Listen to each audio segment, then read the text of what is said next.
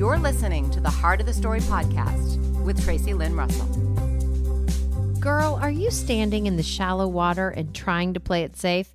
Hi. I'm Tracey, and tonight I just talked to my friend Allison, who told me the story of learning to go deep.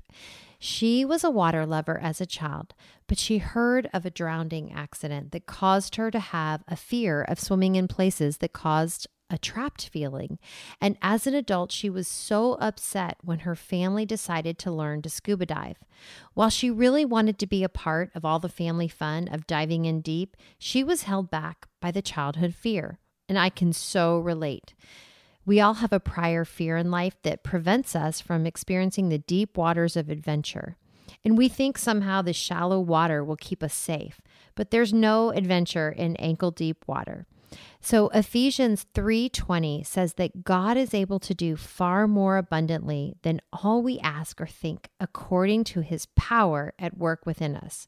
So through a scuba diving class and a regulator that helped her breathe, my friend was able to dive deep into the ocean and experience the thrill of a lifetime. And when I asked her tonight, "Hey, what's the lesson in all this? Is it overcoming fear?" She said, "No. I think it's a message of encouragement for women. So ladies, let's go deep, knowing that God is going to regulate every breath of every situation that seems to bring us underwater. And you know what? When we dive in, we'll experience more than we can dream or imagine. To hear more empowering stories from women, log on to tracylynnrussell.com.